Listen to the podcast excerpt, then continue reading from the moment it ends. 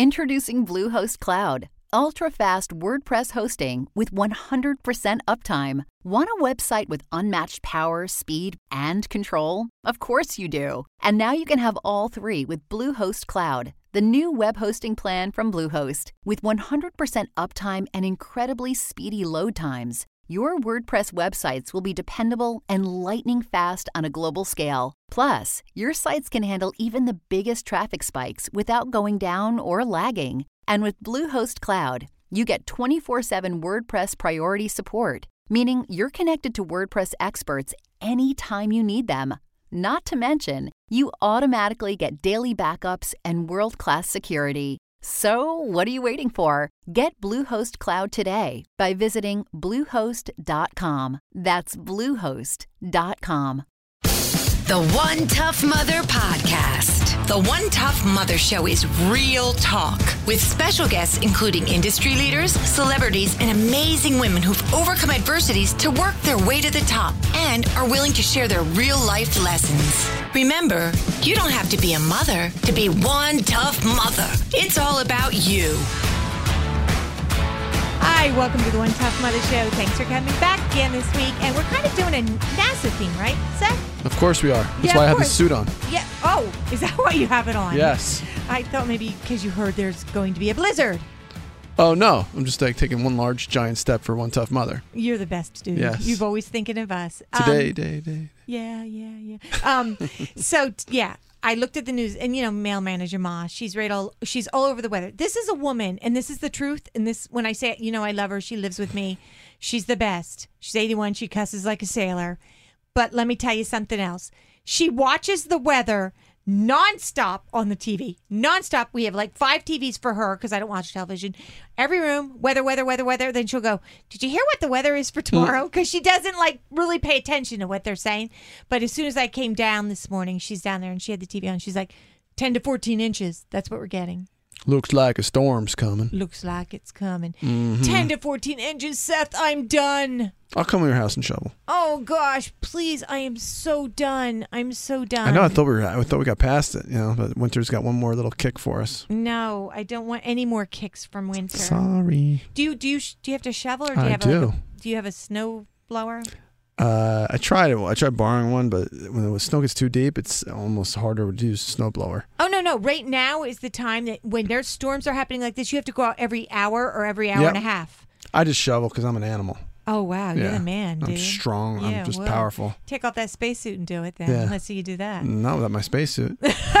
I He's don't go the rocket my man. spacesuit. Well, the next door neighbor, Rocket Man. yeah, Rocket Man. The next door neighbor has um an SUV, he has like a SUV? four wheeler, Huh? no, a four wheeler, ATV. ATV, There you go. and um has a plow in the front. Ah, so you're I just stand there and nice. look really very pathetic. Help.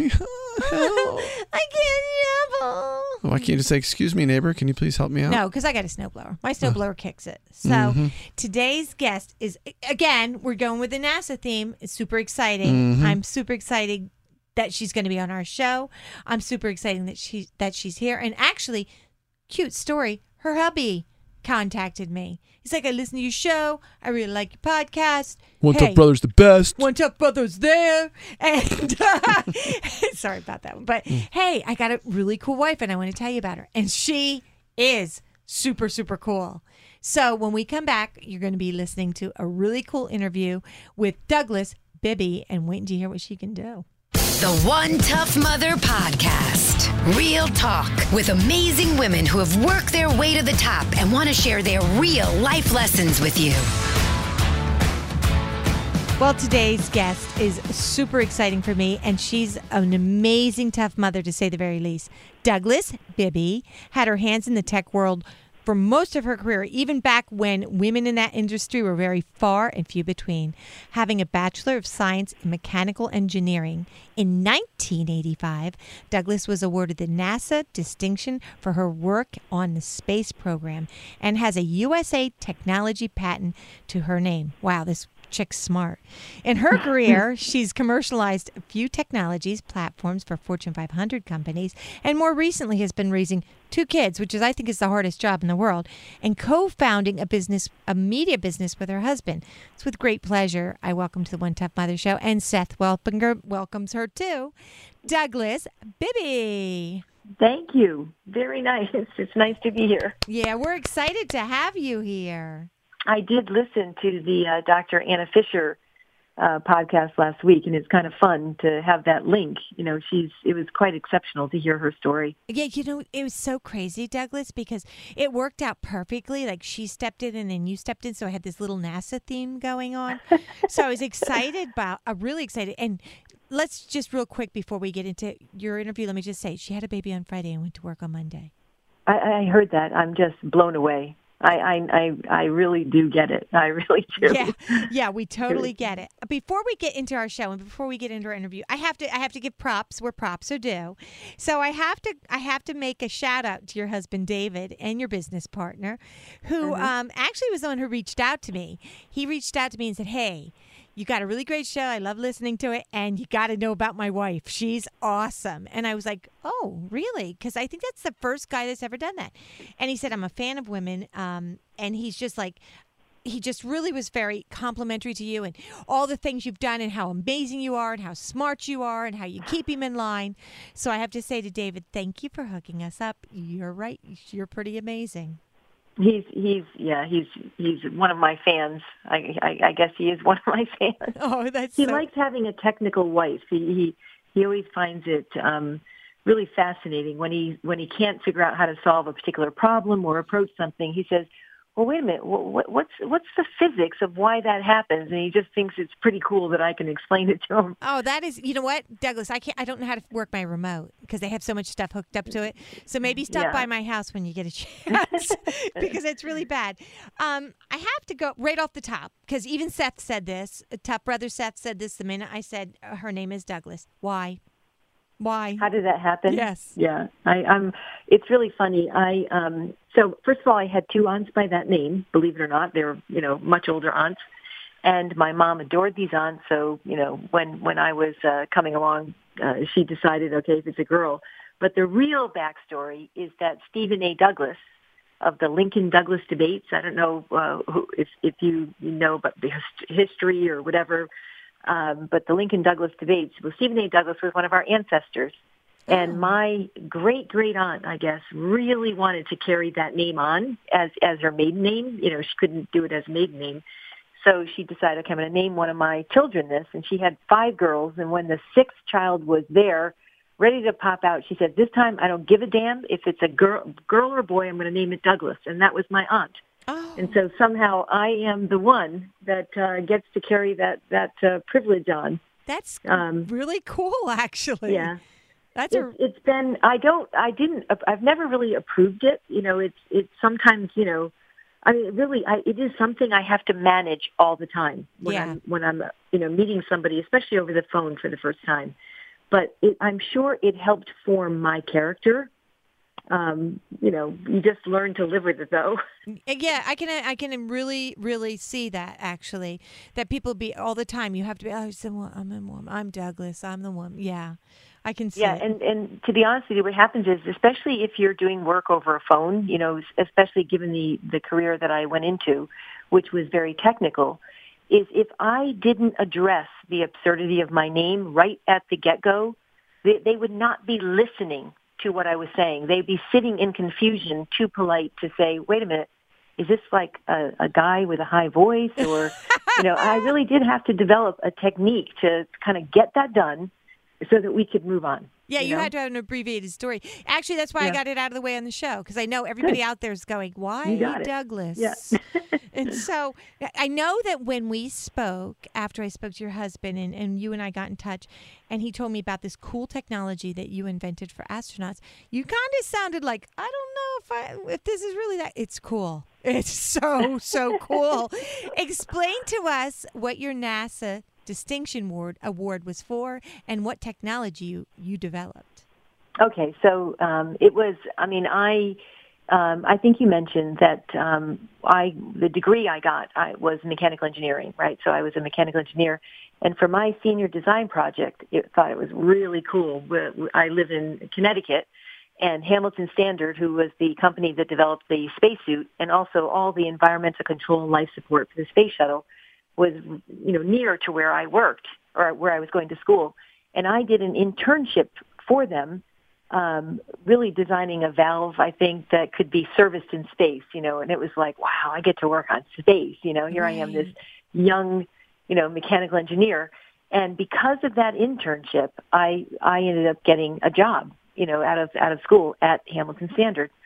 And one of the projects they gave me was uh, to develop a power tool, a concept power tool for uh, like a, a power driver uh, to work outside of the shuttle, so to, to do this in space. In fact, it was actually for specifically the Hubble telescope. The Hubble telescope, because a lot of people tend to know about the Hubble telescope now, um, uh, it was the first telescope that was put into orbit that was actually designed to be repaired while it was in space. Oh, and cool. every fascinate, fastener on the Hubble, Hubble telescope was like a seven, seven, seven, eight inch socket. And so that's what I was, you know, my job was to, to do this. But designing a, a, like a motor, like a power screwdriver or a driver in space is a lot harder than it sounds. You know, it, it, every motor that you would normally use uh, needs air to cool it.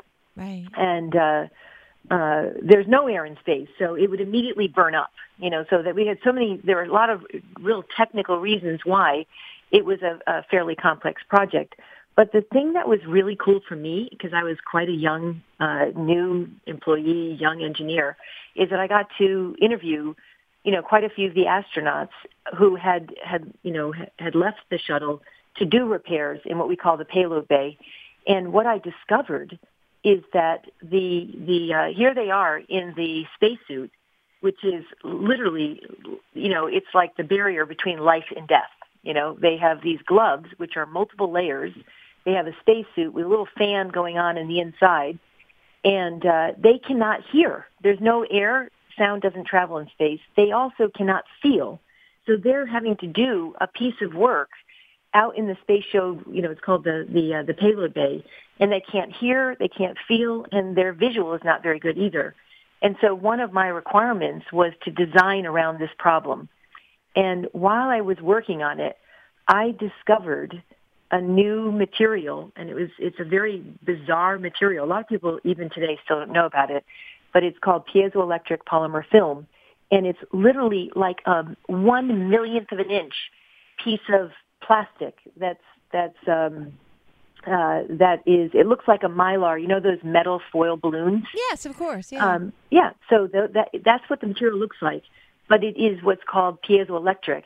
And what's remarkable is that you could take a piece of this material, you could stick it on the side of a, a foil balloon, and that foil balloon will become a speaker. It will vibrate at the frequency that you excite it. Okay. Wow. And so you've got this floating thing, and Vivaldi is coming out of this balloon. Okay. Um, in addition, it does the reverse. So if you talk into the balloon, it acts like a microphone. And I all of a sudden had this like thought, like, wow, here we are working on this project, and one of our requirements is to design around this problem that they can't feel, they can't hear, whatever. And my thought at the time is, what if I solved the problem? What if I took this like magical material, put it in the glove, and now, and this is what I got the NASA distinction for, is astronauts could literally hear through their fingers. That's they, amazing. they literally hear through their touch. And that was a, a pretty major leap you know, for for uh, the project. I would think. Wow. Yeah, it was fun. It was it was So really what fun. So there's a piece of it in their helmet, like how? No, no, in their fin- in their gloves, the the um, the uh, the spacesuit gloves Right. uh, are are multiple layers because there are extremes of temperature when you're working um, outside the shuttle, um, as well as it's like you know it's it's like a almost like a balloon, right? You, you you're holding in air right. to 4 psi. That is what keeps them breathing, right? Um, and so what we did, because it's such a thin, pliant material, we put it into the glove as one of the layers, but it was so thin, it didn't affect their ability to use their gloves, but it started to act like a contact microphone. And so you, it, it basically is a layer that is acting like a microphone that's distributed throughout the glove. That's, that's, that's basically how it works. So they, they feel the vibrations. Is it? And they Yeah, they I hear mean, through the literally, vibration. If you, if you, like for example, imagine you have a uh, like a, a a quick disconnect, and you're working through multiple layers of gloves and you all of a sudden, you know, it clicks in in air or on, you know, on earth. You could hear that, right? Right. But now, imagine if you took a microphone and you touched it to the surface of what you were touching. Now they can hear the click. Oh, they can Go up to wow. a, like coo- cooling, uh, cooling electronics in, in space is is vital, right? And so they would always have these little pump packages where there are two pumps and they're going through this cooling. But you would go out into the payload bay of the shuttle and you wouldn't know. There would be no way you could know which pump was failed, right? You couldn't touch it. I mean, well, well, you couldn't hear it, right? So now they would just touch the pump and they would know which one was working and, you know, whether there was a click going on or, you know, anything they touched, they now could hear through. That and that's so that's what the. NASA distinction was for. That is incredible. That's amazing. It- yeah, it, was, it, it, is- it is. It's, it is. It was. It was a remarkable time. Oh I my mean, I met when I was uh, doing this work. I met Bruce McCandless. Um, I, I would be fascinated to talk to Dr. Fisher because I think my my uh, time doing this was after you know those early days for her. Uh-huh. But um, uh, uh, but uh, Bruce McCandless was the first astronaut that actually left the space shuttle untethered with this. You ah. know, people called it a jetpack. You know, it was it, it actually was called the Man Maneuverability Unit, and it was these little air jets. You know, and he was the first guy that left that shuttle without having a tether on, right? And he was one of the guys that I interviewed. It, it, it honestly, it was a, a pretty enchanting time. The the people I met and you know the kind of work that I was doing back then. It was it was really kind of fun. That is so incredible and wow. Yeah, I'm just in it was. awe It- of it. And I it, think it, it was fun. It was it was really uh, it, it just was remarkable. Yeah, because that I think that I think Anna was actually she was working down on this in at, at Kennedy. I think at that point,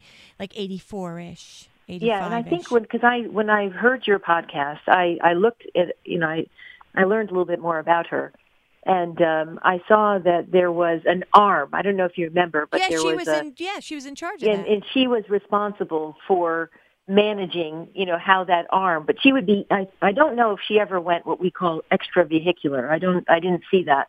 But she was the one who actually controlled that arm as it would move stuff about the payload bay, which is the outside of the shuttle. It was like the, you know, it, it, its whole point is to move cargo and things, right? right. And so I think that was one of her tasks. But it, it, it just was. Um, I mean, I later worked on the space station. I literally was part of the team um, that that uh, was developing the uh, environmental control and life support systems for the space station. And this was all before the space station was a reality. Wow. And so, you know, we would work on things called water recovery and management. Like, how do you, how, because to bring one pound of water up into space is like tens of thousands of dollars of cost. So you have to recover every single droplet of water. And you have to decide, okay, I mean, this is, I don't know what you want to say on your, but you have urine, you have condensate, and you have wash water. And we did all these studies to figure out, okay, how do you get the water out of the urine and what do you use it for? Like which one of those do you recover and use for potable water and which ones do you use for wash and which ones do you use for electrolysis to create oxygen? And I mean, can you imagine? I'm a 25 year old young, you know, engineer and um that was the that's what my life was about you know it was That's it was so a really interesting time It's so so amazing. And what about like the people around you? Were there were there other women involved in this? Were there other young no, girls? No, I, I mean, so I was um, a bit of an anomaly, obviously, because you know back then my my engineering degree was in 1982, and I think um, at the time, I think I was one of eight women um, out of 120 at the University of Connecticut. So yeah, I was kind of you know a little unusual. yeah. yeah, I mean, there, it, you know, so I was a bit unusual, but I, I think it kind of went with my name, and I, I never did anything by half measure. I'm not like a half measures kind of person. If I do it, I like go for it fully, and I think that that has people get focused. You know, they, you know, has them get focused on like what's the task at hand rather than, you know, any other aspect of it. So, you know, I think that was um, part of my sort of my winning strategy. Is I was always somebody who really, you know, uh, you know, went for it completely. You, know, it's funny too because you think about it being eight out of 120. So they're like, okay, okay, so Mac, today you're going to be working with Douglas. And this guy I- I know. you know, he has no clue. And then you walk, and, and I've seen pictures. You are gorgeous, and you sure you still are. So I'm sure it was a win-win for them. Well, I have to tell you a funny story, right? Because ultimately, what happened, you know, because I worked for Hamilton Standard for five years, but you know, the company that developed that magical technology, well, because I liaised with them, they were down in Pennsylvania, and because I liaised with them about this whole project, and they also found it fascinating. Ultimately, they hired a headhunter to find somebody who could serve as their technical sales manager. And ultimately, they recruited me, and I started working for them. So, you know, after Oh. five years of working in NASA, I um, I uh, was recruited and uh, went down to Pennsylvania to work for that company. And that company is the one who sent me overseas to be the uh, managing director of Europe, Middle East, and Africa. So that that that whole, you know, my internship. I sometimes say to my my daughter and my son and, and their friends, that internship in college is basically giving me my whole life. Yeah, it, it was the map for your whole life, wasn't it? It was like the It- it beginning really point was. on the map, and then you just went Yeah. from there. Yeah, it really was. It was, it was kind of cool.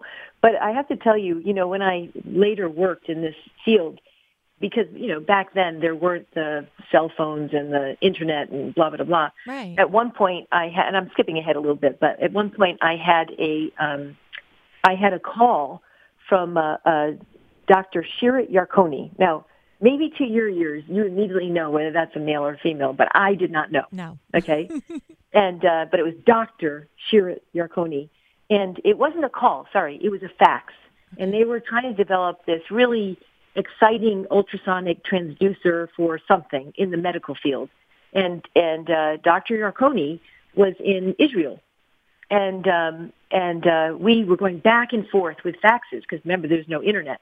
And uh it became clear that this could be a very compelling you know development. Right. so I scheduled a flight to go to Israel, and uh, we said to each other over the fax, "How will I, you know, recognize you or whatever?" I don't remember how it happened. Right, right. But what was really funny is when I came off because they were they were liaising with Douglas, well, my maiden name at the time, who was the managing director of Europe, Middle East, and Africa, and I was liaising with Dr. Shirit Yarkoni. We both were expecting a man, right? Yes. And so I'm I come off the plane to be greeted, and we're both looking for a man. It turns out she was a woman, and I was a That woman. is amazing. It was it was just one of those moments where I was hoisted by my own petard, like I like to say, because here I was kind of giving my little prejudice, assuming that Dr. Yarkoni developing this ultrasonic transducer was a man, and you know, it was kind of a funny thing. That is that's a, that is Yeah. funny because I would have had I would have thought man when you said the name doctor and then you said it I would have thought especially back then for some reason Yeah. I would have Yeah. thought oh that's definitely a male male Yeah. in that field. So Yeah. now you're now you're like tra- traveling the world. You're in Europe. You're in Africa. Was that just a, the coolest job too? Because you went from NASA, where you're like doing such intricate, crazy things that are like, say, you know, you're really life. Like when you say that Yeah, the space, fun. like the spacesuit, is like that is the difference between life and death for them. Yeah, it. It really So- was. It was. Yeah, it was amazing. And the, you know, what happened was I worked for that company um, in Pennsylvania for. I mean, the, the things that we were we got involved with were amazing. You know, this technology is quite special. I would work with uh, the U.S. Navy with towed arrayed hydrophones that were 1.2 kilometers long. Uh, the NSA developing these special microphones that look like a dot on the wall. Uh, to the Coleco Cabbage Patch dolls that I don't know if you remember a phase when they had these dolls where if you kissed its cheek, it would respond to you. Yes. Well, that was the same technology. I worked with Coleco to do that. Oh my god! You know, holy cow! Um, I worked with the producer of Fleetwood Mac who wanted to develop an early earthquake sensor. Uh, I mean, honestly, it was uh, it truly was a, a, a magical uh, time to, to have this new technology. And people would call in, you know, all the time to uh, to say, uh, you know, to say, could your could your technology solve my problem? You know, that, Right. that that's always how it would start. Right. Can Yeah. you do this? Can can it do this? Can it Yeah, do that? and so we would then engage. And I, I have to tell you, the whole thing about um, uh, being in Europe, you know, so I did this for, I think I was 87 to 92. I was down in Pennsylvania, and then 1992, I was sent overseas to be managing director of the Europe, Middle East, and Africa. And uh, what was quite funny, you know, you had asked me before when we were speaking about what it was like being a woman yes. in a technical field. Okay, and I have to tell you that I think one of my uh, strengths is that is um, uh, is that I've, I've always somebody who really wanted to master the knowledge, and that would really give you it, it just gives you power, you know, especially when people are trying to seek to solve a problem and you have knowledge. And but the thing would happen is, uh, so I became technical sales manager. I was based down in Pennsylvania. People would call in from around the world, and at one time, um, what what would happen is people would call in, and they would get put through to me, and I would notice the hesitancy to engage with me because they heard a feminine voice, young Right. voice, right? And it's like, oh God, here goes like, you know, what are they going to know about this technology? Yeah. the Huh? secretary's on the line. yeah, yeah. So anyway, so I developed this. Um, uh, it was, it was, you know, I just had to develop a strategy for dealing with it. And the way I dealt with it is if they would call, and they would, I could, I could sense the hesitancy. I would then ask them a question that was like ten steps above, like technically, what most people would know, right? So this Right. guy calls in and he says, you know, look, I'm trying to develop this ultrasonic transducer for prostate sensors or something like that. And I could see that he's not wanting to engage. So I said, well, what's the minus 60B fractional bandwidth that you're looking for? And they would think, oh my goodness, you know, and they would just go, get into the conversation with me because they would be kindly, you know, taken aback, right? Right. And I, I, I guess I got pretty good at this, and I sometimes wouldn't notice that it would happen, right? Right. And so a little funny story is that we often would go to trade shows. So I guess this must have happened, and I didn't realize it. I just seamlessly got him to, you know, engage with me. And we went to this trade show in Chicago. And uh, all of a sudden, this guy, and so we have our, you know, big stand and this technology, and people are coming up to us. And my boss, the president of the, the group, came up to me and said, hey, I have to introduce you to this guy. Okay? And apparently the guy had called in to the bill, you know, to our, to our company. And the receptionist says, said, I'll give you to our technical sales manager, Douglas Bibbey. Right. Okay, or actually my maiden name. And, uh, and I must have noticed the reticence and I engaged with him. So the guy came to the trade show and said, I want to meet Douglas Carohan because if his secretary is that smart, how smart must he be? oh my gosh. and it was just so it was just you just i mean this is and this is my advice. Like sometimes because i was kind of unusual as a female in engineering is i would uh, i would just i would just coach uh girls you know to not focus on that it was a girl or just be great right. just do a great job just really know your stuff right. because it sorts itself out really quickly yeah, knowledge don't is focus power. on am I being Absolutely. taken care of or you know blah blah blah. Just be smart, Yeah. you know, That is and such um, good and it would advice. work. Yep, it's so great Yeah. because knowledge is power. And when you get all tied up in the fact that oh, he treats me like this or he treats me like that, or they treat me like this, then then you're missing the bigger picture because you just went Yeah. with it. You just kept going and finding your way, and it's yeah, an amazing story. techniques. You develop techniques to deal with an issue. That's you know, awesome. yeah, it's it, it's it's fascinating. It's it's part of life. We all have these. You know, if a guy is short, he develops his little technique to deal with it. You know, we all have issues, right? Right. It's everybody has. Um, Yes, everybody's broken in one way or another. It's just you have to figure it out.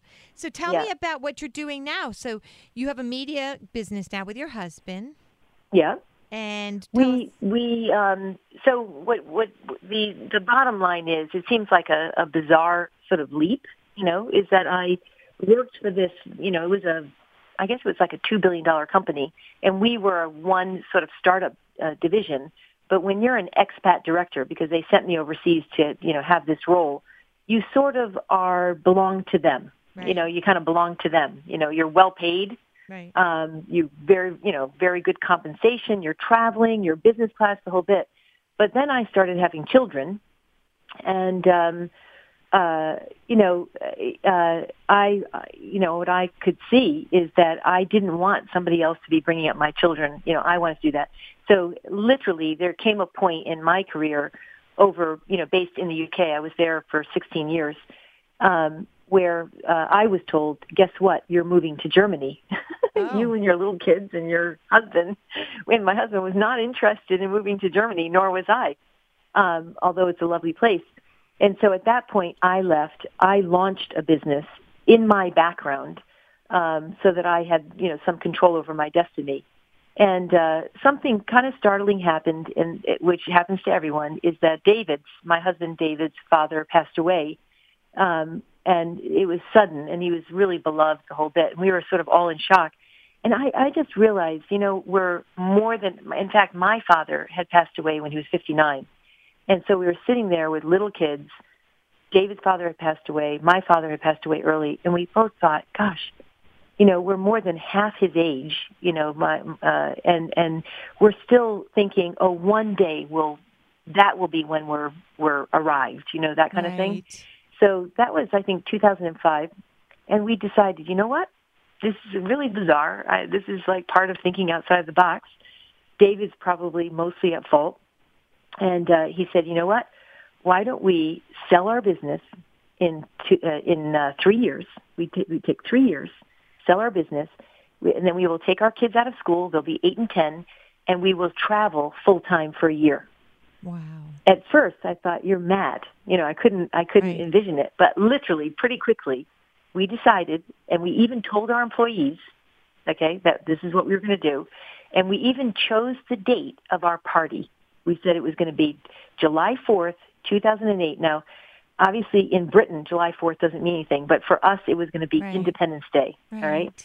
And honest to God, Karen, three years later, on July 4th, 2008, we had a massive party. It was a fundraiser. It was called Rookstock. We raised money for a friend of mine that had passed away from breast cancer. And that was our going away party. And so what was really funny, and this has made the transition to us being quote unquote in media, is uh, about three, about a one month before we were set to leave to literally travel full time. Um, David, in his creative way, said, "You know, I really fancy a fantastic camera. Like I'm talking about video camera." Right. And he also knew that he just had this instinct that if we had like a TV camera with us, that we would get access like you just wouldn't get if you're just a family traveling, Right. So uh, back then, there were four main TV channels in uh, the UK, the three BBCs and Channel 4. He called Channel 4 one month before we left and said, fancy following a family doing a gap year. And they said yes Wonderful. they issued us with a camera and uh, instructions, training, the whole bit, and uh, that's what kind of got us started. And really, the truth is, I mean, I it wasn't my sweet spot. You know, it's like, nah, no, I don't want this. Right. But it turned out to be his sweet spot, and uh, we uh, he ended up. I mean, just to kind of give you an idea, we we did the year out. We came here. I ended up getting him introduced to uh, Connecticut Public Television. David was taken on board as a host of a show called All Things Considered. And we then did another uh, piece that was called All Things Considered on the Road. And then last year, it was 2016, we actually got an Emmy. Oh, that's and so that amazing. was like an, you know, kind of like an amazing little transition there. So, That's um, incredible. yeah. So Congratulations. Who knows, NASA to media, I don't know. It's kind of bizarre story. and now you're mom in it too. Now you're mom yeah, I'm it all over the I'm place. well, my my two children, one has now gone to college, the other one will go to college this year. So, yeah, so it's uh, so it's like what's next is like reentry. You know, I've I've started doing consulting for a fantastic business in lighting technology that is growing. You know, you know, they were 1.9 million, 3.4 million, and now they want to go national. And they've said, hey, help us figure out like what's our critical path. How do we make that sort of national leap? Um, so I'm I'm currently sort of helping them out.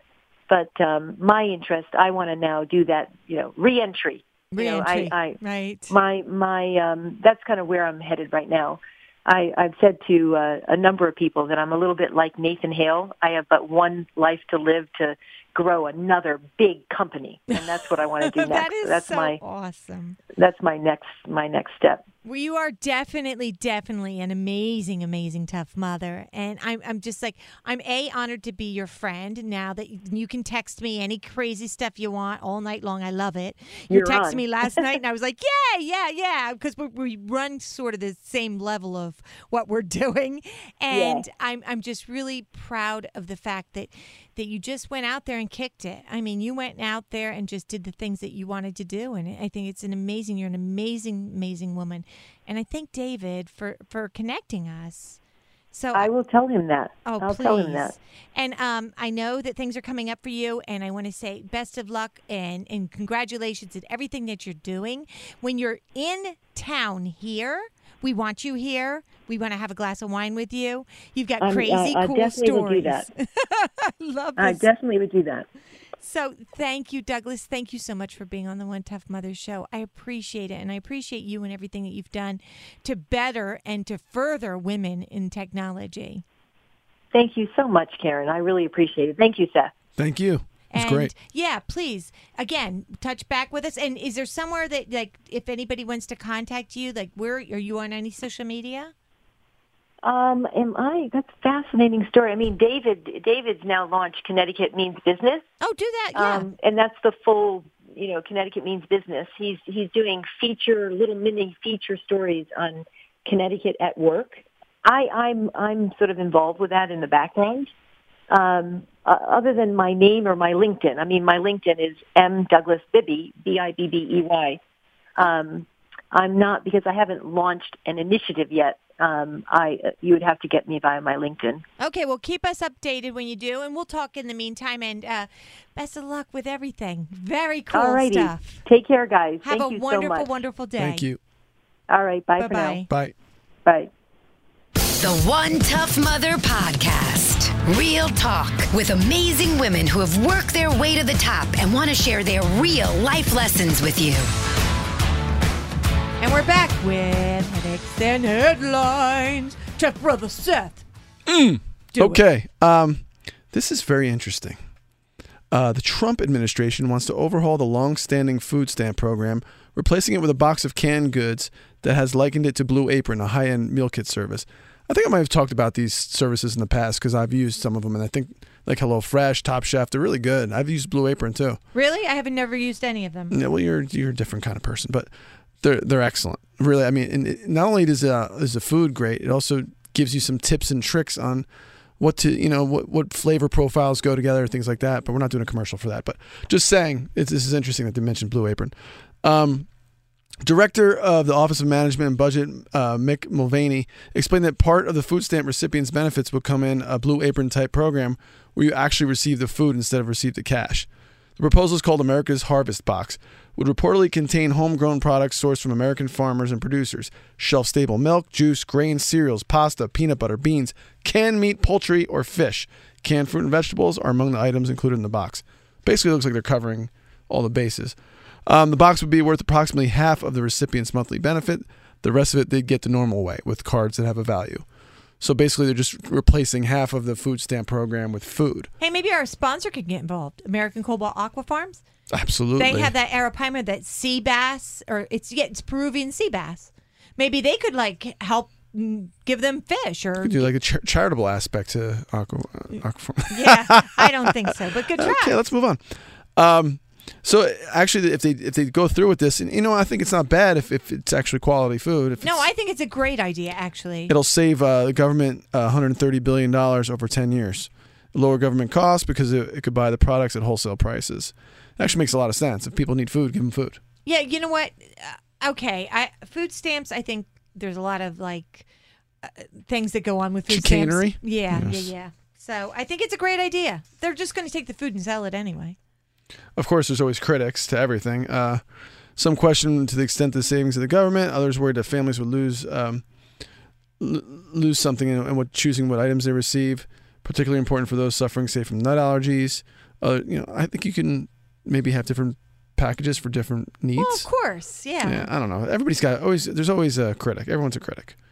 Um, the proposal would uh, affect those who are currently receive at least ninety dollars a month in food stamps, which is eighty-one percent, um, or more than or more than sixteen million households. Wow. Wow. People don't realize how you know the people out there need help, and that's how many people are on it. So, I could see there'd be a big savings as long as the as long as the food is quality and they make use of it. It seems it sounds like a good idea, but we never know what the red tape is and the BS behind. Well, just behind it. understand this: when I was when when I was ha- really struggling with four little kids by myself, I was I got government cheese, government cheese. government cheese, government peanut butter. Was it good? Actually, yeah, There you go. it was fine. I mean, There's cheese and it's peanut butter. it's peanut butter how and bad can it be? Yeah, I as mean, long as it's not old. Um, we also got milk. I mean, there were some things that we got that were even. though- What are you gonna do? You know what I'm saying? Do what you I- gotta do. Yeah, and I think that if you're feeding kids and kids, I don't want a kid to go hungry. No. Absolutely not. I think this is a great. This could be great if they could do it. It also helps pe- stop people from taking advantage of the program. Exactly. Yes. Okay. Amazon uh, continues to take over the world. You know, I think what they were. Country's gonna be named Amazon. Yeah, Amazon. Uh, now they want to be your banker. Yeah. Now Amazon wants to handle your checking account. The e-tail giant is in talks with J.P. Morgan and other big banks to create a checking account-like product aimed at younger customers and those without bank accounts. The Wall Street Journal reported. The newspaper, citing anonymous sources, said such a product could reduce the fees that Amazon pays to banks and payment processors now, while yielding more data on customer incomes and spending habits, which is the bottom line to everything. They just want to know everything. They will know everything. They already do. They So- really do because they have Alexa in your house. She's unplugged in my house. She's in a box in mine. She's in. She's in, she plays acoustic in my house. Yeah, she's, in unplugged. a box in mine. No, we, we we plug it in from time to time, play music, but you know, I'm not worried about them listening to my conversations. Oh, I am. Yeah, I, mean, have very in-depth conversations. with yourself. Okay, Yes. this is interesting. Why some men go? I chose this for you. Oh, thanks, because I got a baby coming. A you baby. do. You got your baby coming. hmm Why some men go nuts after their wives give birth. New fathers traditionally experience a dip in testosterone with the birth of a child, according to research uh, published in September 2017, journal Homo- Hormones and Behavior. Yes, I get it every episode, every uh, issue. Every of- issue, hormones yes, and behavior. Absolutely. After four kids, you Yes. should. That dip makes evolutionary sense. Caring for a baby is emotionally challenging work that rewires the brain and body. The mechanics of this hormonal change, however, aren't understood. Some research exe- suggests that hormones like cortisol, which regulates the immune response, sync up and co regulate between partners, becoming contagious in a way. If mom's hormones are changing during postpartum, a dad's might change to correlate hormones, uh, Saxbe said. This is. That's, that's so a father is involved in taking care of the child across the animal kingdom. The birth of a child alters the chemistry of a father's hormones to keep them from competing for other mates and provide for their children. I'm not a freaking lion, okay? This is ridiculous. You are an animal. You, you, are, you are an animal, my friend. Look, you know, you have one, you know, and I have several children. It's just tiring and time consuming, and like your focus is elsewhere. That's the thing. So you, a couple has to work harder to maintain that connection. That's all.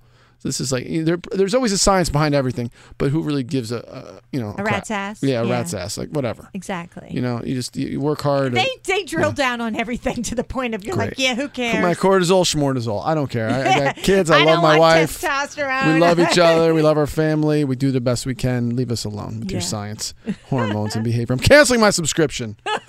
That's it. I'm done. Okay, uh, here we go. Second. What does this mean? Oh, another storm? Great. Um, God, by the time this comes out, the storm will have come and gone. Uh, well, because we're recording this no, a couple. it's tonight. Actually, tonight, tomorrow, and the next day. I know, but by the time people hear this show, they'll hear it Thursday, and Hmm. it's still stormy. still stormy. Stormy weather. Uh, starting tonight on a Tuesday and going through Thursday. They they say yeah showers like oh man, I guess I won't have to come. showers. I won't be able to come to work. Darn it. Darn. Okay, w- uh, weather forecasters predict a second winter storm will hit the northeastern United States later this week, and some region here without power from last week, uh, which I was driving in the winter wind. There's a there's a car in the parking lot of the Y by my house. It got hit by a tree. It's still sitting there. Luckily, I'm pretty sure nobody was in it at the time, which is great. It was really bad. People think it wasn't so bad. I was driving and Are picking kids. It was Something hit my car too. I don't know what it was. Didn't break anything, but something boom. I was driving. It's, it was a little out of control. My daughter doesn't have power yet. right, and some people are still yeah, without power. like a lot of people up by me. And remember, I Guy works over- here, yeah. The wire was hanging, and the garbage truck just drove right through it and broke the wire. Yeah. Yeah, it's a lot of craziness going on. So, Those of you like thinking there was no storm, just pipe down. Yeah, you weren't there. Yeah. We yeah. live out in the woods. Right. So uh, some people are still without power. Uh, meteorologists issued a winter storm watch for parts of New England down to New York New Jersey. The storm is expected to reach Long Island and New Jersey shorelines Wednesday evening and night, bringing heavy snow and rain. Save that piece. I want to give that back to Ma Ma. because she says so she doesn't have to watch the ten to fourteen. We're having ten to fourteen inches. Um, yeah. So you know, be careful out there. Don't travel unless you have to. Uh, my kids will probably have snow day, which will be good if it's not too cold. Maybe we'll go sledding Yeah. if it gives up a little bit. Oh yeah, lets up a you're not bit. going the first day. Yeah, Second day you yeah, might. Yeah, maybe. Yeah, it'll be fun. Um, but yeah, that's headlines and headaches. Um, and I want to say something about our sponsor. oh, sponsor. you know, okay, go ahead. Is, you go first. Yes, please. American Cobalt Aqua Farms, we thank you so much. You have a superfood loaded with omega 3, omega 6, protein, and collagen, which is arapaima, better known as Peruvian sea bass. It's truly a chef's dream. I told you about my girlfriend who's been making it for us. I love it. She's a wonderful chef down in Atlantic City. Well, guess what? She won Chef of the Year. Boom. So, boom. I'm really happy Drops for her. So, American Cobalt Aqua Farms takes pride in supplying healthy, nutritious food through responsible, sustainable, eco-friendly aquaculture. The quality of their fish is it's unbelievable, unsurpassed. It's never been exposed to antibiotics, vaccinations, hormones, chemicals, heavy metals, uncontrollable environmental factors. I'm, I'm tripping today. But anyway, American Cobalt Aqua Farms, I'm, I'm sorry. I You're doing fantastic. being Keep stuck it in my mouth. Fish. Um, we love your fish. We love the um, Peruvian sea bass, better known as or as known as arapaima. Arapaima. We arapaima. We enjoy it and thank you for being our sponsor. Their number is 973 300 0485. They've got aquaculturists on staff 24 hours a day. Give them a buzz if you have any questions. You can order. Seth can order. This restaurant down the street can order. The factory up the road can order. Anybody that wants these fish, please call American Cobalt Aqua Farms 973 300 0485. And Seth is mail in? No. Why? I mean, yes, I just wanted to mention something from a previous show. oh, I'm sorry. We talked about um, Black Panther. Oh, absolutely. I saw it. Oh, God, you just had to redeem yourself. Okay. Redeem myself. Because no. I called you out for not seeing it. I did see it, and it was awesome. I mean, I went in there. There was so much hype around it, and it lived beyond. Went beyond the hype. Oh, That's how good it was. And uh, people like get caught up in the fact it's a Marvel movie, and like I don't like those kind of movies. This movie transcends it. It does. You don't have to be connected to the stories of Marvel in the past, or you know, you don't have to be a, a superhero fan to really. This is how well done the movie is. Wow, I want to go see it now, actually. I understand. Like I, my mom said, "Well, I don't like those kind of movies." Well, I like it. I told her something is wrong with you if you don't like it, and you'll have to change your therapist. That's how good it is. If you, if you go if you go to this movie and you don't You're like so it, good to your mom. I am. I'm just. I'm, that's how good the movie is. If you go to this movie and you don't like it, there's something wrong with you. That's- Actually, I that's my didn't go professional see it. be- opinion. I didn't go see it when you said, "Well, they're all connected." I'm thinking, well, is it like walking in in the middle of a series? No, it's not. It, it's not. It, it, there are there are some connecting things, but it doesn't matter. It won't it won't affect your ability to watch the movie, follow it, and enjoy it. No, everybody I've heard Just loves fantastic. I just blown away how good it was. I'm gonna go see it now. you should. I will, and I have to say, mails in. Let me put my mail voice on. Email number one. That's not. That's not my That's voice. your mail voice. Don't know. Is it your mail? my voice? mail voice. Very nice. Yes, the battle of the sexes. No, I'm totally not into that. Okay, email number one, dear one tough mother. I have a crazy problem that is becoming dangerous. I can't stay awake. The moment I sit down, no matter when or where, even behind the wheel, I start to nod off. I'm 38 years old, get plenty of sleep, and I have never had this problem before. My doctor tested my blood, and every everything appears normal. What do you think is going? up? The email actually stopped because I think the person fell asleep Aw. while reading the email. It stopped on the word going. Um, I know I have the answer to this.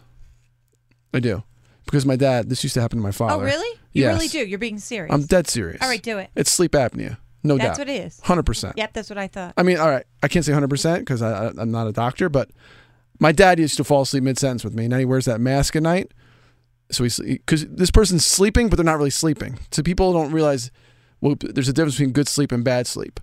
And I'm talking about tossing and turning. This person doesn't realize that they're they're not getting enough oxygen or something. I'm not a doctor again, but my dad had this. He got the mask, and now he's normal. Is sleep apnea that you're not getting enough oxygen? I believe so. Okay. It's something where you just uh, put it this way. Let me keep it very general. You're not getting quality sleep, which makes you tired throughout the day. this person didn't say they got tested by their doctor. You need to go to a sleep specialist and get tested there. They will tell you what's your what's wrong with you, and you get fitted for a mask. You'll wear the sleep mask at night. I know a few people that wear that, and you'll be fine. That's my opinion. I mean, it could be something else, but it, it all point it all points to that, in my opinion. I think that I think you're right because she's saying she's been tested. Blah blah blah blah blah blah. blah. Didn't go sleep doc- didn't get yeah, sleep tested. Go to a sleep. Is there actually Specialist. sleep doctors Yeah. or sleep specialists? Yes, Okay, yeah. Then I, I agree with you 100. percent do your homework. Yep, I do. and uh, good luck and be careful because it's scary for people who falling asleep behind the wheel. We don't want to, you know. And where do you live so we can know not to get on the to be road? on the road. No, actually, I feel bad for this. If you That's sit down, terrible. You know, I know people that have not. I don't know if it's sleep apnea, but that the, the minute they sit down, my sister, if she sits down to watch a movie, two seconds later, she's out like a light, and she could be like all energy before that. That could be just tired at the end of the day too. Is that middle of the day or anytime? Anytime. And she might have ap- sleep apnea too. All right, I'll tell her to check it out. Fine. Keep us posted. I will. Email number two, dear mother, help! Help! I'm sick. My boyfriend's mother walked in on us yesterday. We're both in our 20s and have been dating for a few years with plans to marry as soon as we can afford our school loans and our own place. But right now it is tough. I hear you. Okay. Yeah. He has the basement of her house and it is set up like an apartment, so locking the door to the house never crossed our minds. Living there allows us to save money, and my boyfriend can help her out with uh, whatever she needs done around the house. I don't know what his mother was thinking just walking in, but I am sick and embarrassed and a little bit pissed about the situation. How can I ever face her? She told her son to let me know she's, that she's sorry, but she figured uh, since we were watching TV and never thought it would be an issue at 2.15 in the afternoon. That's why I'm mad. Come on. How do I face her again? Yeah, that's. Well, come on. It, you're gonna face her. She's an adult. You're an adult. He's an adult. This, this is such, such a sign of immaturity. Yeah. I'm sorry. I don't mean to be rude or um, disrespectful. It's an accident. She apologized. How do you think you got there? How do you think your boyfriend got there? She's had sex before and she's given birth to a kid. And I know you're embarrassed because it's his mom, but just let it go. Yeah. It's whatever. You know. She apologized. Say, you know, I'm sorry. I put you. You should apologize too. Like, sorry that we put you in that situation. She didn't pull up a chair. She wasn't eating popcorn. She Right. wasn't cheering anybody She on. like- she like she apologized. glimpse, and she took a quick. if she was mad about it, it's not my house or that stuff. That'd be a different story. But she didn't take any uh, defensive approach to it. She was embarrassed and sorry herself. So yeah, get over it. I mean, come on. Every we we know you're together. You're living together. It sounds like in the basement. Obviously, Yeah. you're having sex. We all know that. So not a big deal. was shocked she didn't Little- know it was an afternoon delight. What- Whatever. It's a Oh. little embarrassing. Maybe she, you should make more noise. How about that when you're having sex? Be a little louder. Then she may hear it before she comes in Don't the door. take excessive advice on anything. Just No, lock the door. that might Just help. lock the door. If she hears like a bunch of you know hot and heavy sex, she might be oh okay. so um yeah, this you know you should just say hey, look I'm sorry that you walked in on that. You should apologize too. Not you- you're right that she shouldn't have walked in, but you know she she didn't mean anything by it. It was, it was an accident. Yeah, forget it. It's out of her head now. Don't even worry about it. Just let it go. Yeah. And I get to read this one. I get to read. Wait a second, and stop having sex in the daytime. How dare you? yeah, you wait until the lights until the just sun goes down. He's jealous. yeah. Um, dear tough brother. Oh, this is you to me? actually got a letter. When I wow, read my this. first fan. Yep.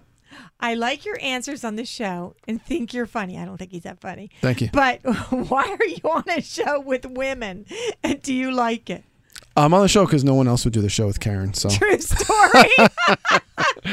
Uh, no, you know, uh, I started as a producer with several hosts on the show, and just started kind of chiming in. And for a women's empowerment show, you know, it's great to have a, a little bit, sometimes a little bit of a male point of view because you want to have a little bit balance. And you know, sometimes women just assume what, what a guy's point of view would be or what they're thinking. And I think I add that without being disrespectful or, or you know, judging or anything. Just giving opinion from a male point of view and my point of view. yeah, and, So, and you love the guests. It's fun. We always have very, very cool guests. it's fun to be able to speak your mind and be able to answer things, you know, the way way you feel about it. And if you know, if we helped one person this whole time I've been here, that's great. Right. That's how I feel Yeah. about it too. And again, a lot of the female guests will go, "Wow, Seth's cute," or "Seth has a cute voice." Oh God, shut up. All right, just trying to make you feel better. I'm good. I feel I feel like a hundred dollars. Let's go. I'm sure you do. Again, thank you, American Cobalt Aqua Farms, with your arapaima, which is sea Peruvian sea bass. It's delicious. It's delightful. We love it, and you can find it again at AmericanCobaltAquafarms.com or at 973 300 and I'm looking for the phone number. I'm so sorry. What did I do with it? 973 300 0485 AmericanCobaltAquafarms.com. And today, Mother says is, and I just lost it. Hold on one Oh minute. no. The greatest mistake you can make in life is to continually fear making one. And if you think about That's classic. Douglas and all the stuff she had to do and the crazy stuff that she was asked to do, the con- the greatest mistake you can make in life is to continually fear making one. Thanks, guys, for listening again. And next week, another crazy, cool guest. And we'll talk to you then.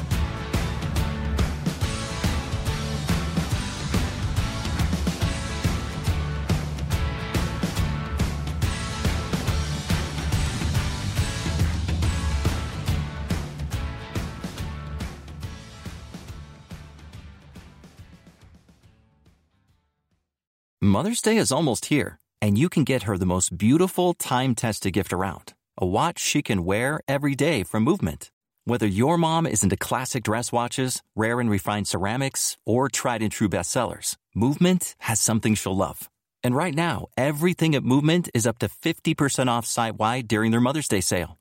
A watch is a gift that celebrates all the time you spent with mom, and a Movement watch is even more than that. Movement uses industry leading materials for their fresh modern watch designs, from technically complex ceramics to vintage inspired style, all for an incredible value your wrist and wallet will both love.